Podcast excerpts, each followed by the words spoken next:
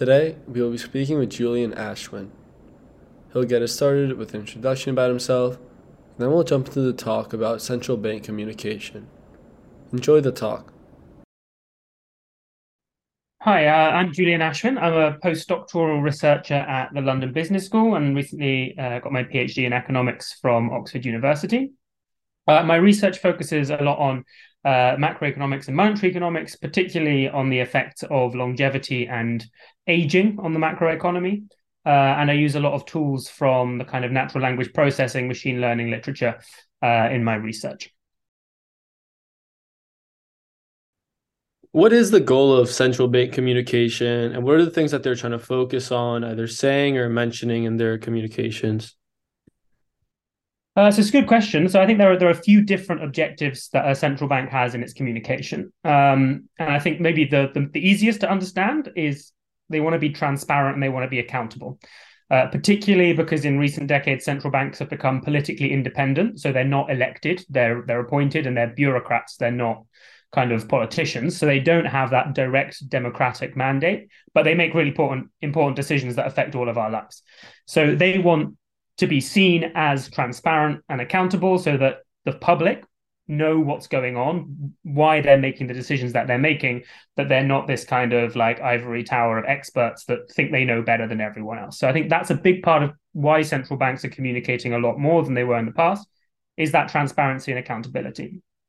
But more on the economic side, I think there are a couple of other reasons which are really important um, and one is to influence expectations about future policy. Uh, and I think we'll probably talk about that a little bit more later on in the in the in our chat.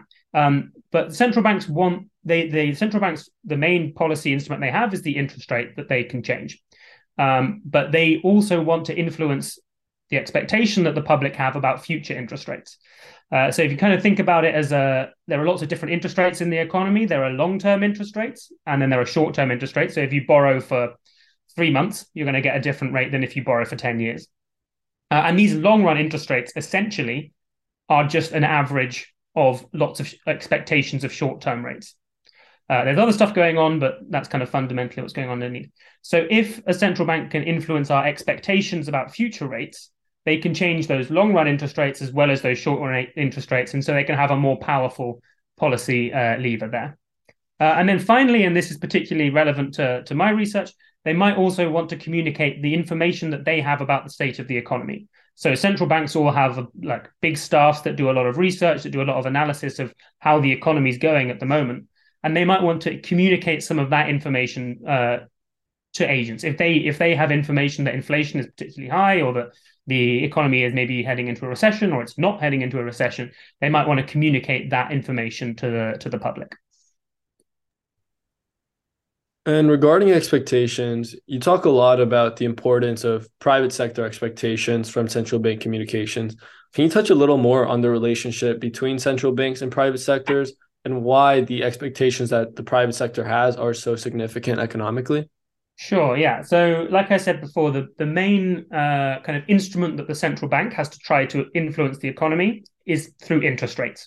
So, the central bank, they set some kind of interest rates in interbank markets and those sorts of things. But for, for you and I, we can't we can't put our money in the central bank. We can't borrow money from the central bank. So the interest rates that the central bank directly has control over, we can't. They don't directly affect us. But where the interest rates that do affect us are the rates that our banks offer us. So when you put savings in a deposit, you'll get some interest on that. Or if you take out a loan from a bank or from another institution, you'll pay interest on that. and so the the the expectations so those those those uh, loans that we take out will be from private sector institutions things like banks or related institutions. Uh, so the expectations that those institutions have for interest rates are going to influence the rates that they offer us now. So if our bank thinks that interest rates are going to go up and we go in and we ask for a mortgage they're going to give us a higher rate because they think rates are going up in the future. Whereas if if we go in and they think rates are going to fall the opposite's going to happen so, because the way that interest rates affect the general economy are through these private sector institutions, uh, their expectations are really important uh, in terms of setting because they set those interest rates. Um, and I think there's, a, I mean, another reason is aside from interest rates, private sector agents, we all make decisions every day Uh, like we decide whether to take out a mortgage or whether to take out a loan, whether to start a business, whether to buy this new fridge or to save the money for because we think the economy might be getting worse. And so, particularly our expectations about the state of the economy in the sh- near term future can have a big influence on the decisions we make. So, if, for example, everybody thinks we're heading into a recession, we're all going to cut back on our spending, and then quite possibly a recession happens. Whereas if the central bank has information that the reason we think that there's going to be a recession isn't really true, uh, the risks aren't that high. If they can communicate that to the private sector uh, and to us, then we're less likely to cut down on our spending now because we have more confidence, and then we can perhaps even avoid that uh, recession. So, both through that interest rate channel, but also through how people think the economy is going, those ex- the expectations that people outside of the bank, the private sector, households uh, have, are going to be really important for how the central bank is able to stabilize the economy. In your research, you talk about a concept of multidimensional uncertainty. Can you talk about this in the context of central bank communications? Sure, yeah. So what I mean in in in my work by multidimensional uncertainty is that there are there are lots of different variables in the economy. There are a lot of different things going on. Um, so typically we think of a central bank. Well, most central banks legally, their job is to control inflation. That's their number one priority. So they want to make sure that prices go up by on average 2% or so every year, not more, not less. So obviously, central banks care about inflation. They're going to be looking at what's happening with inflation, um, and uh, their communication is going to be about that. But there are also a whole lot of other things that central banks care about, partly because they influence inflation, but partly because they're important for their own right. Uh, for ex- I mean, the good example here is unemployment, right? So the, the Federal Reserve tries to keep inflation stable, but they also care about unemployment. If if keeping inflation stable means having a massive uh, recession and loads of people lose their jobs, they're gonna they're gonna kind of not want to do that. Um, and in fact, that's they even have that as official policy now that they kind of care about both of those things. So clearly, there are multi dimensions. So these are the two big ones: would be unemployment and inflation. There are a whole load of other things, looking at the housing market, for example, or looking at uh, uh, commodity prices. All these different dimensions. And the context in which I'm looking at that is from uh, from the perspective of, the central bank's communication. So central banks communicate to the wider world. They explain their decisions and they explain what they think is going on in the economy, but they only have a limited amount of, of communication with which to do that. A central bank is, I mean, they know that no one's going to read if they put out pages and pages and pages every day. No one's going to read that stuff. So they they kind of limit themselves to having a few reports, a few statements, those sorts of things, releasing the minutes of their meetings, those sorts of things. So in that limited communication, they need to decide what to talk about. And so what my work tries to do is think of is is kind of think about that decision. We've got lots of different things going on on uh, on in the economy, and there's uncertainty about all of them. We've got multi-dimensional uncertainty. We've got uncertainty about prices. We've got uncertainty about housing market, and so on. And so when I communicate with the wider world, I need to decide which of these things to talk about. I'm going to have stuff to say about all of them because I've got my projections about them and all those sorts of things. So what the paper tries to do is is is think about where should that central bank put their focus? What should they talk about more? Uh, and I kind of argue that they should put more focus on areas in which there's more uncertainty in the private sector or where their signal is better than the private sector signal. So where they can improve the expectations in the private sector when they uh, when they can increase that information they should focus more on those areas so that's what i mean by multidimensional uncertainty so you've got all these different things going on in the economy there's uncertainty about all of them. What should i talk about? And then i kind of show empirically using some natural language processing tools that we can correlate what the central bank talks about with where there is more uncertainty in the economy and where their signal is better than the private sector signals. So there's kind of they they they are they are following that uh, that kind of logic that they're going to talk more about areas in which their information is going to be more useful to the private sector, where they can have the best impact. Now, I imagine that your research in this topic is very relevant in this current era, uh, considering how volatile the economy has been over the course of the last three or so years with COVID, uh, then a crazy bull market, and now um, slowing economic conditions. So, how has the importance of central bank communications changed in recent years due to these volatile economic trends? Yeah, so it's a it's a good question. It's a it's a big question. Um, so I, would say we kind of want to break recent times into two eras. If when we're talking about central bank communication, there's the last few years, essentially since the pandemic, but then also since the financial crisis, since that the Great Recession, we had a long period there where interest rates were really at their what we call the zero lower bound or the effective lower bound. Uh, interest rates were close to that nominal zero rate, and there are all sorts of reasons why we think nominal interest rates can't go lower than that zero, which kind of meant that central banks couldn't do their normal stuff.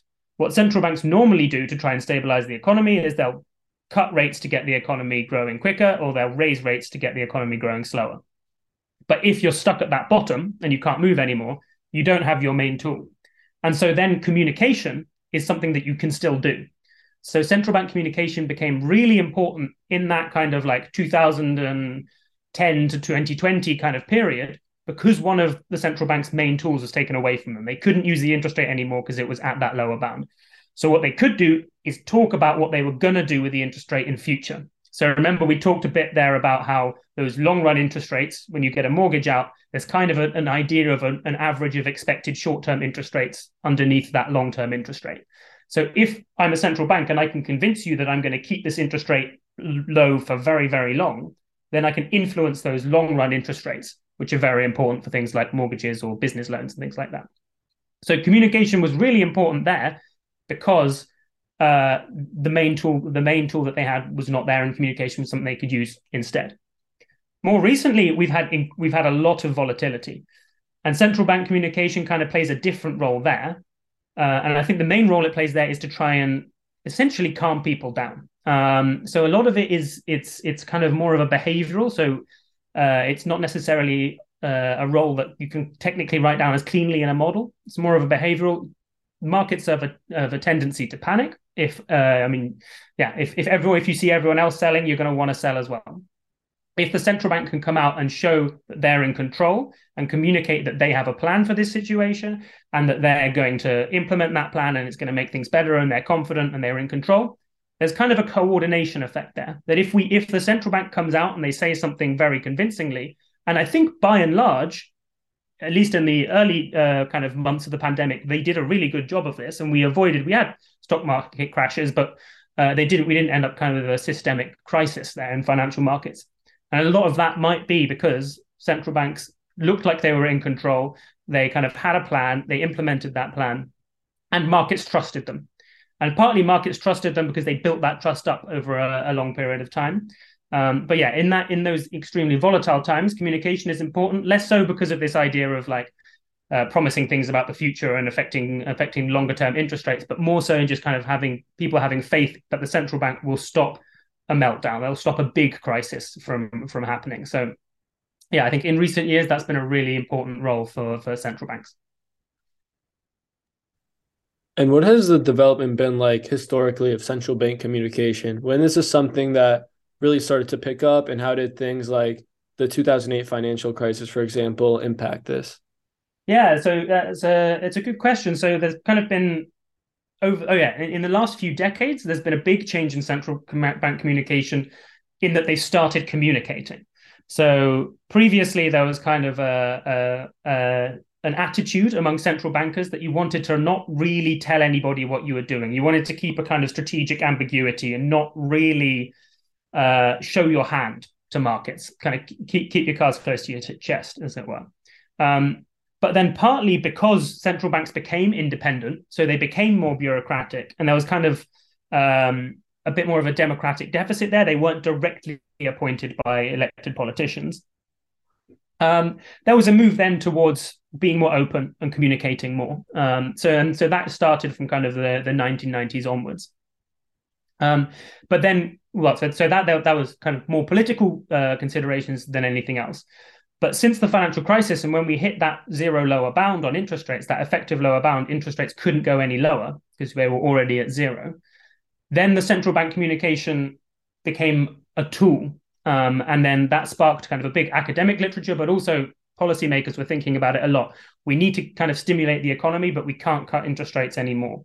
Uh, so what can we do? We can make promises, and then there's there's a there's a very big literature there on how to make those promises credible. Do those and there's a literature trying to work out do those promises work? Are they believed, and do they have impacts? And I mean, I think people people come down on both sides of that debate whether this kind of forward guidance type, so promising future interest rates uh, works. Uh, I don't think we've fully got an answer to that yet. But then I think yeah, since since the since that uh, zero lower bound period central bank communication has become incre- really, really important and used as a tool for policy, not just as a justification for what we're doing and about transparency and accountability and those sorts of things. And as for what the future holds, I guess we don't know. I think a lot of this is going to be reactive. So, what happens in the economy, central banks will have to react to that and how they tailor their communication and how they use their communication and how we think about central banks' communication will probably come down to a lot a lot down to the types of crisis, the types of problems that the central banks face. You mentioned this big importance and reliance on central bank communication in the 2010s period, continuing now. Moving forward, are there people that are concerned that people become too dependent on just the manner and what central banks are saying rather than um, what they themselves believe economic trends actually are? So, I mean, I think what kind of really helps you out to not have to worry about that is the, the like profit motive in markets. So, if if you think that everyone is blindly following the central bank and you think the central bank is wrong, then you can make a lot of money by betting against the central bank. And generally, uh, I mean, a lot of a lot of markets in the world are not efficient. A lot of markets don't work very well. But particularly if we think about these kind of in large developed economies, the markets for bonds and interest rates and those sorts of things, there's a lot of people paid a lot of money, a lot of smart people who who want to try try and find that tiny little edge in those markets. So if there is a risk of everybody just believing the central bank uh, and the central bank being wrong, uh, then I think there'll be there'll be there'll be some people on trading desks that are going to make a lot of money and they're going to remove that they're going to remove that wedge uh, very quickly. Having said that, there is this idea that the central bank can kind of there can be a kind of self fulfilling prophecy there. And so if if everybody like a kind of uh, and the story I was telling earlier, if the central bank convinces us all that there's not going to be a recession, and then we all act as if there isn't a recession. I mean, ultimately, a recession is just us acting as if there is a recession. If we if we all just carry on spending and working and hiring as normal, there won't be a recession. So there is that self fulfilling prophecy element. I think that's that's but that's that's a good thing. If the central banks can manage to credibly harness that, it means they can stabilize the economy by stopping these kind of uh, expectation driven crises crises